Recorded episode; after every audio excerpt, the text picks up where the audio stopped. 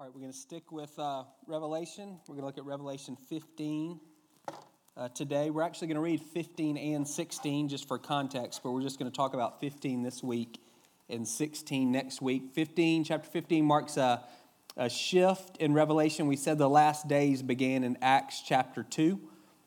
So we've been living in the last days for uh, 2,000 years. If that's true, then Revelation 15 it's the beginning of the last few minutes before Jesus returns. Where, where the, the clock is winding down here. Just to remind you, chapter 12, 13, and 14 compress several thousand years of history into three, uh, three chapters. Chapter 12, it's, it's a look back, it's what's happened in the past. Uh, John sees a, two signs in heaven. He sees a woman, that's the people of God. He sees a red dragon, that's Satan. Satan gets kicked out of heaven and directs all of his fury and anger towards the church. Chapter 13 is what's happening, uh, pre- it's present. So it's present for whoever's reading the Bible at any point, going all the way back to the first audience that John wrote to uh, 2,000 years ago. Present for us to be present uh, moving forward as well. That this dragon, Satan, has empowered two entities, the beast and the false prophet, to lead people into uh, astray and also to attempt to, to destroy the church and that beast is it's any governmental system that seeks to, uh, to put itself in the place of God. It's seeking worship from people, it's seeking to suppress Christianity, it's seeking to persecute the church. And the false prophet is it's the propaganda system that kind of that, that directs worship towards the beast. And we saw in chapter 13 that the beast actually gets, he, he does some damage to the church. Christians are thrown in jail, Christians are persecuted, and, and some Christians are even killed. And then in chapter 14, it's a look forward. It's what's going to happen in the future. We see the, the saints standing victoriously with Jesus. We see these, John hears these three angels, one proclaiming the eternal gospel. Everybody is going to hear the gospel and have an opportunity to respond. We uh, fallen is Babylon the Great. We don't know what Babylon is yet. We'll see that in chapter 17 and 18. But we do know that Babylon, it's an entity, it's not a person. And and that entity is opposed to God and will be judged. And then everyone individually will also be judged. And that judgment will be based on whether or not they've been sealed by God or whether they've received the mark of the beast. Those who've been sealed by God will be harvested like wheat and stored with Jesus, and those who've received the mark of the beast, they will be harvested like grapes and, and stomped by God, which sounds brutal, and it will be. And so those three chapters encompass this the, this ages long struggle between the people of God and Satan. And then, chapter 15, again, it's a shift uh, in, in time. We're, we're now looking at the last few minutes of history. And again, obviously, that's metaphorical. So, we're going to read chapter 15 and 16, but we're not going to talk about chapter 16 this week, and you'll be glad once you hear what it is. I saw in heaven another great and marvelous sign seven angels with the seven last plagues. Last because with them God's wrath is completed. And I saw what looked like a sea of glass glowing with fire, and standing beside the sea, those who have been victorious over the beast and its image and over the number of its name. They held harps given them by God, and they sang the song of God's servant Moses and of the Lamb. Great and marvelous are your deeds, Lord God Almighty. Just and true are your ways, King of the nations. Who will not fear you, Lord, and bring glory to your name? For you alone are holy. All nations will come and worship before you, for your righteous acts have been revealed. After this, I looked, and I saw in heaven the temple, that is the tabernacle of the covenant law, and it was opened. Out of the temple came the seven angels with the seven plagues, and they were dressed in clean, shining linen, and wore golden sashes around their chests. Then one of the four living creatures gave to the seven angels seven golden bowls filled with the wrath of God who lives forever and ever. And the temple was filled with smoke from the glory of God and from his power, and no one could enter the temple until the seven last plagues of the seven angels were completed. Then, chapter 16 Then I heard a loud voice from the temple saying to the seven angels, Go, pour out the seven bowls of God's wrath on the earth. The first angel went and poured out his bowl on the land, and ugly, festering sores broke out on the people who had the mark of the beast and worshiped, it, worshiped its image. The second angel poured out his bowl on the sea, and it turned into blood, like that of a dead person, and every living thing in the sea died. The third angel poured out his bowl on the rivers and springs of water, and they became blood. Then I heard the angel in charge of the water say, You are just in these judgments, O Holy One, you who are and who were, for, the, for they have shed the blood of your holy people and your prophets and you've given them blood to drink as they deserve.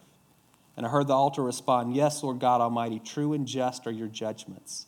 The fourth angel poured out his bowl on the sun, and the sun was allowed to scorch people with fire. They were seared by the intense heat, and they cursed the name of God, who had control over these plagues, but they refused to repent and glorify him. The fifth angel poured out his bowl on the throne of the beast, and its kingdom was plunged into darkness. People gnawed their tongues in agony and cursed the God of heaven because of their pains and their sores, but they refused to repent of what they had done. The sixth angel poured out his bowl on the great river Euphrates, and its water was dried up to prepare the way for the kings from the east. Then I saw three impure spirits that looked like frogs. They came out of the mouths of the dragon, out of the mouth of the beast, and out of the mouth of the false prophet. They were demonic spirits that perform signs, and they go out to the kings of the whole world to gather them for the battle on the great day of, the, of God Almighty. Look, I come like a thief. Blessed is the one who stays awake and remains clothed, so as not to go naked and be shamefully exposed. Then they gathered the kings together to the place that in Hebrew is called Armageddon. The seventh angel poured out his bowl into the air, and out of the temple came a loud voice from the throne saying, It's done. Then there came flashes of lightning, rumblings, peals of thunder, and a severe earthquake. No earthquake like it has ever occurred since mankind has been on earth. So tremendous was the quake. The great city split into three parts, and the cities of the nations collapsed. God remembered Babylon the Great and gave her the cup filled with the wine of the fury of his wrath. Every island fled away from the mountains. Excuse me, every island fled away, and the mountains could not be found. From the sky, huge hailstones, each weighing about a hundred pounds, fell on the people, and they cursed God on account of the plague of hail, because the plague was so terrible. That's a difficult chapter. We're going to get into that next week, but I need you to see the context. 15 and 16 fit together. There, it's, it, the 15 is preparation for what we read in 16. I didn't think 15 would make a ton of sense if you didn't have uh, the context of chapter 16. We'll talk about the, the seven angels and those plagues next week. Again, this week we're going to just focus on chapter 15, which is preparatory. So before the devastation of those seven last plagues are poured out on the earth, John sees some things and he hears some things that set the stage for that work, that provide the context for that devastating uh, work in chapter 16. So, what does John see and what does John hear? Uh, he, he sees lots of things, but we're going to focus on just a few uh, you may have picked up on something else as you were reading. I saw several things that jumped out at me outside of the seven angels with the plagues, which again we'll talk about next week. He sees it's a throne room vision. We've seen this throughout Revelation. And when we see these throne room visions, we're reminded of the sovereignty of God. And that's really, really important. We're reminded that God is in control of the events that we read about in Revelation we're reminded that God is accomplishing his purpose, and his purpose is to establish his kingdom on the earth as it is in heaven. We saw from chapter 16, the first stage of that is cleansing the earth. The first stage of that is, is, is removing all of those who oppose his rule and his reign. Nobody opposes his rule and his reign in heaven. And so, for him to reign on earth as he does in heaven, that means there can't be anyone who's hostile to him. There can't be anyone or anything that's resisting his reign. And that's chapter 16. And again, that can be brutal to read, but we're reminded of God's sovereignty. This is a throne room vision. And all of the things that we know that are true of God's character are still true of him. He's still gracious, he's still merciful, he's still kind, he's also righteous, and he's holy, and he's just we see this, this John sees uh, the, the, these, these people, it's, it's the 144,000. He doesn't name them, but it's those who've been victorious over the beast and over the false prophet. They didn't worship the image of the beast. And we know from chapter 13 that those who didn't worship the image of the beast, they could be killed. So these very well, uh, in, in this number, are martyrs. And they're singing around this sea. And, and that reminds us that God keeps his promises. Way back in chapter 7, God sealed the 144,000, and here we see them singing praise to the Lord. He's kept them. He did not keep them physically safe necessarily, but He kept them spiritually safe. God is someone who keeps His promises, and we're reminded of that when we see this, this uh, collection of people singing praise to the Lord. Uh, the sea, that's, it appears twice in Revelation. It's a little enigmatic. What exactly is the sea? In uh, ancient thought, the sea was considered dangerous and even wicked. And the fact that this sea is clear as glass, it makes me think that uh, uh of God is triumphing over not just wickedness, but also the forces of chaos. The idea again that the sea is smooth and, and clear. What else does John see? John sees uh, he sees the temple, which is called the tabernacle of the covenant law, which is a pretty interesting phrase. The tabernacle and the temple are not the same thing. The tabernacle preceded the temple. The tabernacle was uh, that was constructed under Moses' leadership. The temple was constructed under Solomon's leadership hundreds of years later. They serve the same purpose, but they're not the same thing.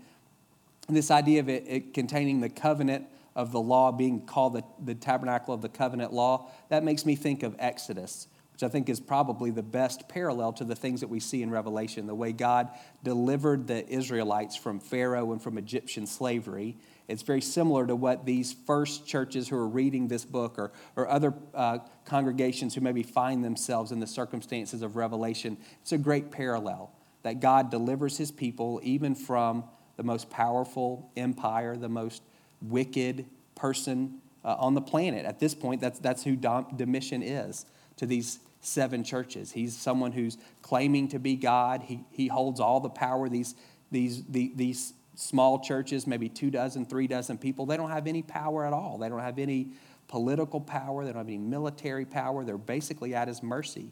And it, just like the Israelites were in Egypt, they were slaves. They didn't have any power at all. You had Pharaoh, who was not just hard hearted, but seems to be demonically inspired. He was attempting to, to, to wipe out the Israelite people. He said, kill all the male Hebrew babies. That's genocide. That's what he was about. And we see the same thing with Domitian. He's claiming to be God. He's in some of these congregations, they've already had people thrown in jail. They've already had people whose businesses are being boycotted. They've even had at least one martyr. This is not just a bad emperor. This is someone, according to chapter 13, who's being inspired and empowered by Satan to accomplish Satan's purposes and, and, and to be reminded hey, God keeps his promises. And just like we can look back and see that God delivered our people from Pharaoh and Egyptian slavery, how comforting would that be if you're part of one of these small churches and you're, you're hearing reports of what's happening around you and, and, and you're, you're reading the newspaper and you're watching TV and you're keeping up with what your friends are saying on Twitter and none of it looks good. It doesn't look good for Christians and to be reminded hey, God, He's worked a miraculous deliverance in our past. Can we trust Him to do the same thing for us now? Just that little phrase, tabernacle of the covenant law, it would bring all of those memories to mind uh, for these believers, I, believe, I think. And the last thing we see, and this may be a stretch, I don't know, golden bowls. Uh, they've occurred twice. This is the second time that we see them. And the last time they were connected with prayers, the golden bowls that were full of incense, and the incense were the prayers of God's people. And, and you probably don't remember, but when we looked at that back in chapter, I think it was in chapter five, we said that those prayers are being collected by God. So every time you're praying for righteousness, every time you're praying for justice, every time you're praying for healing, every time you're praying for salvation, all of those are specific prayers that you could put under the umbrella of God, I'm praying for your kingdom to come and your will to be done in my life and in this city as it is in heaven. All of those prayers can fall under that umbrella. There's specific applications of God's rule and of his reign. And all of those prayers are being collected in heaven. None of them are forgotten, none of them get lost all of them are being collected, and at just the right time, God is going to answer those prayers. And a portion of that answer is the cleansing of the earth. It's, it's, it's God dealing righteously and justly with wickedness and with evil. I, I do think there's a connection there. The prayers that we're praying now, we may not always get to see the answer, but that doesn't mean that that, that those prayers are, are, are not going to be answered. That's revelation to me says that they will be at just the right time. And again, one expression of that answer, it's the initial step, is the cleansing of the earth. And that, for some of us, that kind of gives us heartburn. When you, I read through chapter 16, you hadn't gotten over that. Some of those things that you're reading, and it sounds cruel and it sounds torturous and it almost sounds malicious and vindictive. And you're thinking, how can the, the God of that, that I know, the Father of Jesus Christ, this one who says the first will be last. Like, I, I don't get how is he doing these things. And, and that's where what John hears is so important. He hears that hymn, that hymn that's so important. I'll read it again. Great and marvelous are your deeds, Lord God Almighty. Just and true are your ways, King of the nations. Who will not fear you, Lord, and bring glory to your name? For you alone are holy. All nations will come and worship before you, for your righteous acts have been revealed. We'll talk a little bit more about this next week when we get into those seven last plagues. But for now, allow that hymn, just those two verses, to set the context for those acts. Those acts that we read, and again, that some would make our skin crawl or our stomach churn, recognize that they're expressions of God's righteousness and they're expressions of God's justice. They're an expression of God's holiness. God does not allow us to resist Him and rebel against Him without consequence forever.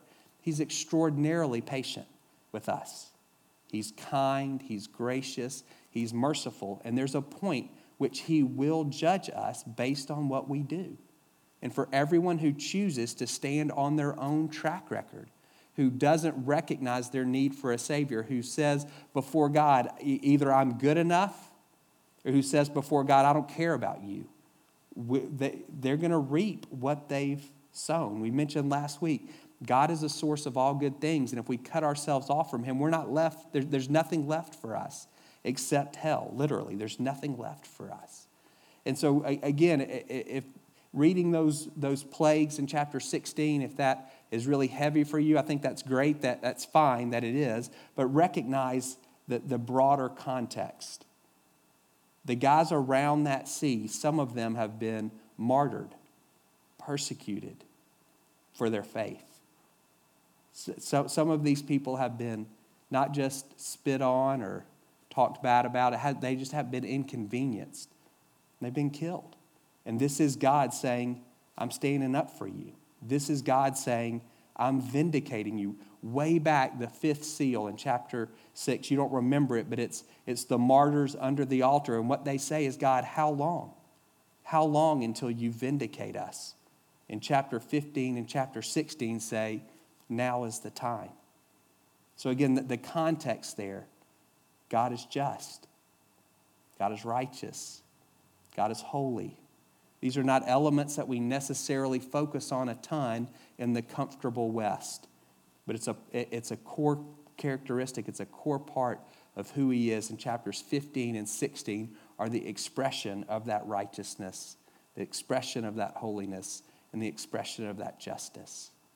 So, what does that look like for us? As I was reading chapter 15 and trying to figure out how does that connect with us and connect with where we are, again, in the comfortable, affluent West, we're definitely living under, you know, that, that word unprecedented gets thrown around all the time in lots of wrong ways, but the, we are living in unprecedented times now. The, the things that we're experiencing are not things that any of us have experienced in our lifetime.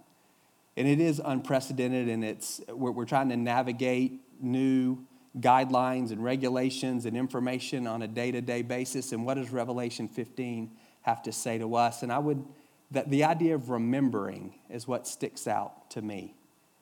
The idea of remembering, uh, when things are, when you're looking for a handhold, when you're trying to find some solid ground, remembering can provide some stability for you. It's a word that's used often, particularly in the Old Testament. God tells his people to remember. And I would encourage you, again, as you're trying to navigate the, the, the unknowns that every day seems to bring, you're trying to establish some new sense of rhythm and normalcy to your life. What are you remembering? A couple of things I would encourage you to think about this week. One is to remember God's character. That was one of the things in chapter 15. Seeing the throne room, we're reminded of God's sovereignty. That's what that visual evokes. God is sovereign, He's the one who's on the throne. Do you live in that reality? Uh, God, to say God is sovereign means God is in control. I don't think that means that He sent the coronavirus. You may think that He did, and we can agree to disagree on that. But a point that we would all agree on is even if God didn't send it, God can use it. And I would say it's not just that God can, It's that God wants to. God wants to use these circumstances to make each one of us more like Jesus and to transform our community. If you can remember that God is sovereign, then that can give you a window for uh, taking advantage, for lack of a better word, leverage, I guess maybe is the word that we would use to leverage your circumstances in a way that can that that for the Lord it becomes a tool in his hands to make you more like Jesus. You're not you're not a victim of what's happening anymore. What you're saying is, God, I remember that you're sovereign. I remember that you're in control. I remember that you will use everything for my good because I love you. And so I'm asking you to do that. And so I don't know when the last time you asked God to say, What are you trying to do in me through this? How can you use these circumstances to make me more like Jesus? And how do you want to use these circumstances to impact our community? We say we talk about these three giants in our city, these things that, that, that keep us from really moving forward as a community into being the people that God wants us to be. Busyness is one, and mammon is one, and kind of the spirit of rejection is one. And where we are now, the, these circumstances, they give us an opportunity. nobody's busy. Nobody's busy. And one of the reasons that we say we can't slow down is because we'll get left behind. And now we have nationwide imposed slowdown time. No more excuses. Are you asking the Lord, are there some things about this rhythm that's currently being imposed upon me that you would like me to continue when activities pick back up? Are you asking Him that? Mammon, money. I think there was 3.3 million people filed for unemployment last week, the largest number of initial jobless, jobless claims ever. In the last three weeks, I think it was the three largest drops, single day drops in the stock market. I don't know if anybody's trusting in money right now, and if you are, I think you see how fleeting that could be. Are you asking the Lord? This, use these circumstances to remind me of where my true provision comes from. Would you use these circumstances in our community to set people free from being enslaved to money and recognizing they have a good father who longs to take care of them? God is sovereign. Remember that. Also, remember that God is merciful. We don't have time. I guess we do because you could fast forward, but we're not going to. 2 Samuel 24, 1 Chronicles 21. Same story is told from two different perspectives. There's a lot there that we're not going to get into. God is angry at Israel, probably because uh, Absalom uh, who was one of David's sons. David is the king, God's chosen one. Absalom was one of his sons. He led a coup, and a lot of the Israelites followed Absalom. David holds on to the throne, and God's angry. And I, I think that's probably why. We don't know exactly why, but that would be maybe the best guess. Is he's mad at the nation because so many of them followed after Absalom and didn't stick with David. And so the Bible says God incites David to take a census, and David does, and, and it's, he shouldn't have. He's counting the fighting men, and I think he's probably doing it because he's scared, because he's just gotten back power, and he's probably thinking all of my all of these enemies that I've been that I've defeated, they're probably hearing that I'm weak. And so they're probably coming after me. And so I need to see who I've got. I need to see how big my army is. And so he sends out Joab, his commander, and they count, and there's uh, 1.3 million guys who can fight. So maybe the nation is 5 million people total. So that's kind of the stats. And, and then David's, he's convicted. I love the word for conviction in the Old Testament. It's David's heart hit him in the face. That's what that word means literally. And he realizes he screwed up by taking the census. And so Gad, who is a, a prophet, comes to him and says, God gives you three choices. You can have famine for seven years. Your Bible may say three. You can have famine for seven years. You can have three months of fleeing for your enemies, three months where you're getting beat on the battlefield, or you can have three days of plague, three days where God sends a plague on the nation. And what David says in 2 uh, Samuel 24 14, he says, I'm in deep distress. Let me fall into the hands of the Lord because his mercy is great. I'm in deep distress. Let me fall into the hands of the Lord, for his mercy is great. Remember that God is sovereign, and remember that God is merciful. Remember that. God doesn't treat us according to what we deserve. We don't get what we deserve.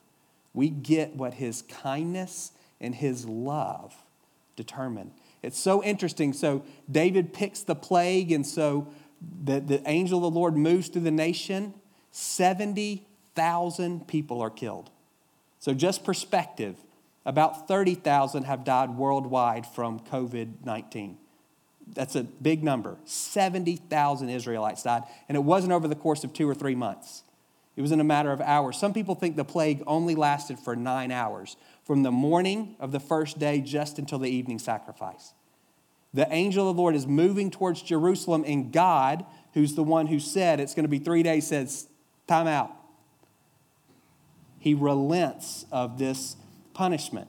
He stops the angel, and then you can read the rest of the story. David recognizes what's going on, and he buys the field, and he offers a sacrifice, and that land becomes a place where the temple will be erected. But what's interesting to me is God remembered mercy. There's Habakkuk 3:1 says, God, in your wrath, remember mercy. God is sovereign and He's merciful. He doesn't treat us according to what our track record deserves. If there's a part of you uh, in the midst of all these circumstances, if you're thinking God is punishing us or God is judging us, I would, even if that's where you're coming from, I would say, plead for mercy.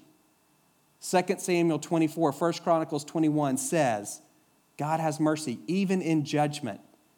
God has mercy. Ask Him for that. Remember that. Remember your own testimony.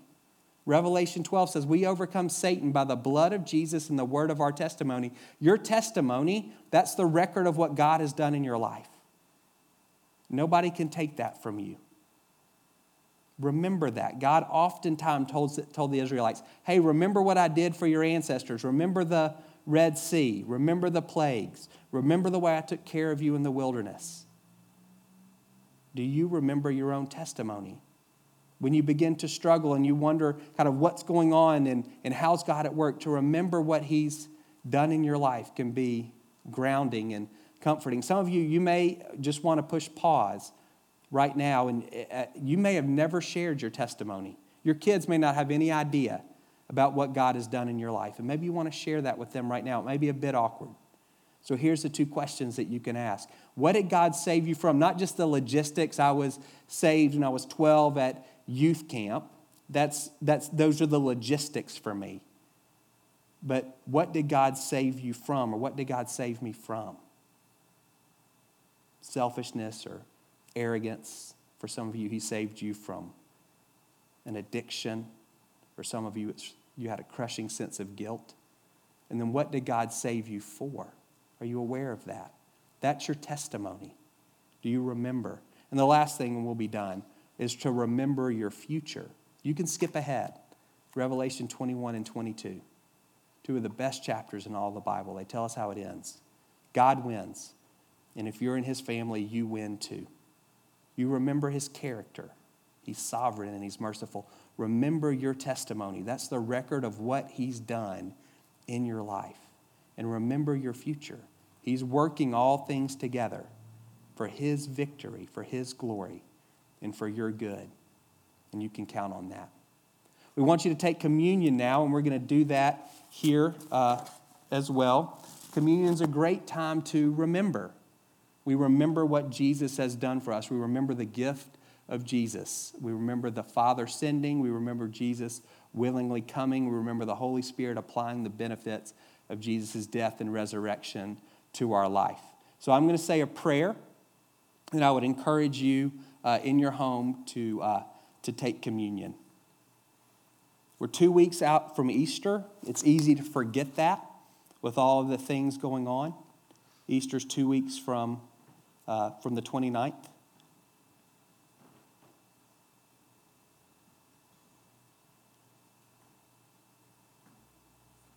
As we approach Easter,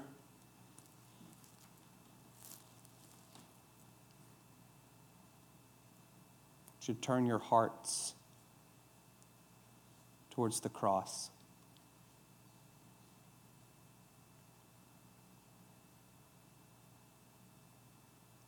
That's a remembering. That's a remembering of what God has done for us, not just what He's done for you. That's a remembering of what He's done for all of us. a reminder that our sins have been forgiven, a reminder that we can be healed of all of our diseases, and that we will be, if not in this life, then in the next one. A reminder that Satan has already been defeated, he's already been kicked out of heaven. And his long term fate, his eternal fate, is already sealed. A reminder that Jesus has overcome death. Even death can't separate you from the love of God. Death for us is just a transition from this life into a better one.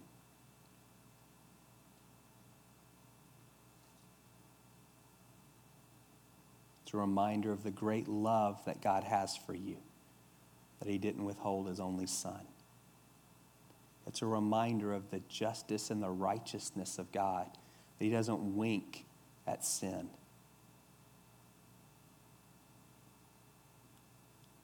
Sometimes we wish He would wink at our sin, but we're thankful that He doesn't wink at. You can fill in the blank guys who are oppressive and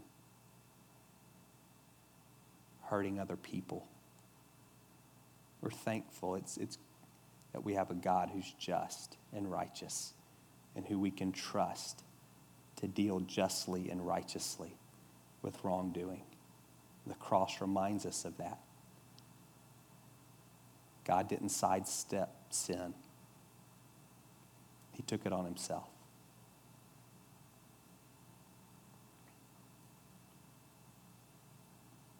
The cross reminds us that God is gracious and merciful. He's merciful. He doesn't give us the, the judgment that we do deserve. He's gracious. He gives us blessings that we don't deserve. The cross reminds us of both of those things. So, what, as you're in your home and you're preparing for communion, I would encourage you in your own heart, maybe just begin to ask the Lord this God, what do I need to remember? What do I need to remember this morning? You see what's going on in my head and you see what's going on in my heart. You know, some of you are anxious, some of you are fearful, some of you are just frustrated, some of you are done, you're over it. God, what do I need to remember this morning so I can be well postured and oriented for the day and the week ahead. And as you take communion, I would say, let that be a tangible reminder of the truth that the Holy Spirit is stirring in your heart right now. And God, that's my prayer for children, for students, for adults. That we would all remember who you are, what you've done for us, corporately, what you've done for us personally. And we would all remember where you're taking us, what our future holds.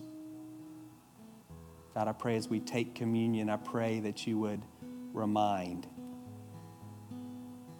and that those memories would be vivid and clear to us, that they would provide solid ground on which we can stand in an in a ever changing present. That we would stand firm because we recognize you as the changeless one. In Jesus' name. God, we're so thankful for who you are. We're thankful that you're, you're a rock, you're the rock. And we're recognizing how so many things that we can tend to trust in and lean on, they can't support the full weight of our life. but you can and you do. And so, God, my prayer again for everyone who's listening to this, that that would be their testimony this week. Jesus is my rock, and I'm standing firmly upon him. In Jesus' name, amen. You guys have a great week. Let us know if you need anything, and uh, I guess we'll see you back next week.